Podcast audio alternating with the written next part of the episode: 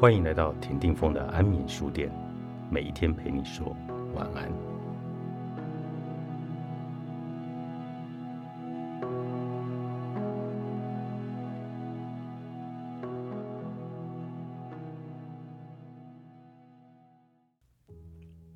很多时候，临终者非常清楚在什么样的情况下，他们可以走得比较安心。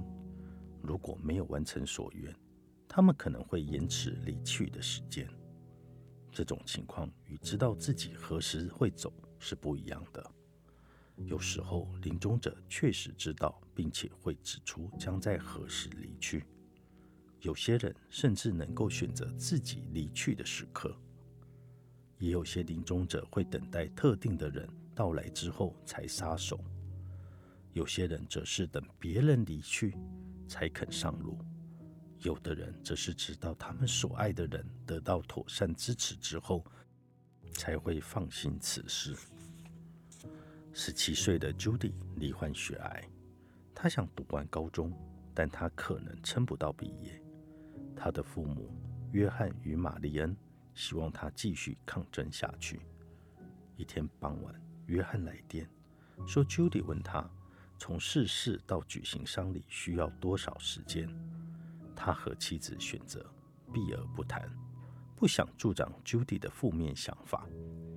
我想我们不应该回答他，但这样似乎也不妥。约翰说：“你认为他为什么要问这个问题呢？”我建议他们说出真相，然后温柔地问他为什么要知道这些。我说：“保持开放的态度，尽可能回答他的问题。”约翰向 Judy 道歉，表示他不该逃避问题，并且告诉他，通常一个人死了之后，过两三天才会举行告别式。他母亲问他：“你为什么想知道呢？”Judy 说：“我不想造成同学的麻烦。现在大家都在用功读书，准备申请大学。如果我的丧礼是办在周间，一定会影响他们。”所以我想星期五死最好，他们可以放学之后才得知消息。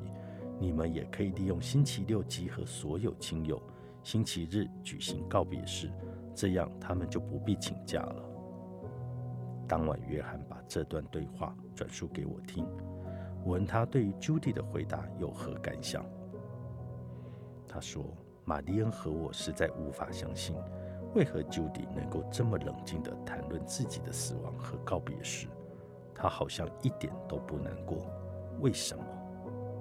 我说，那可能表示 Judy 对于死亡感到很自在，而且他很可能把离去的时间控制在星期五。我问他：“你们的教堂对于礼拜天举行丧礼有什么想法呢？”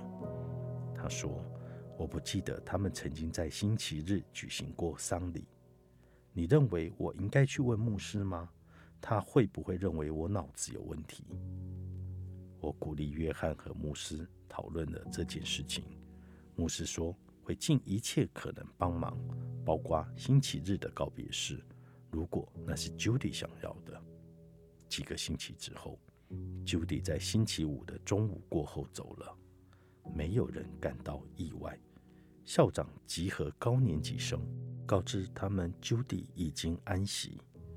那个周末相当平静，按照他的计划进行。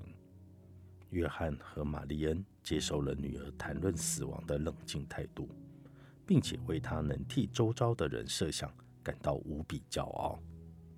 每个人都有一些重要的日子：生日、周年纪念日。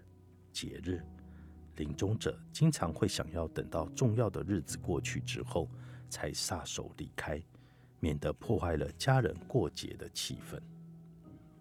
有时候，最佳的时机包括了得到别人的许可，而这样的许可可以说是一切都会没事的，或者是明白表示你就放心走吧，我会想念你的，但是我知道你现在该走了。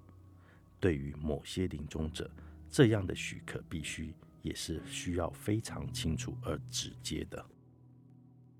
生命最后的礼物，玛基·克拉兰派翠西亚·凯利著，商周出版。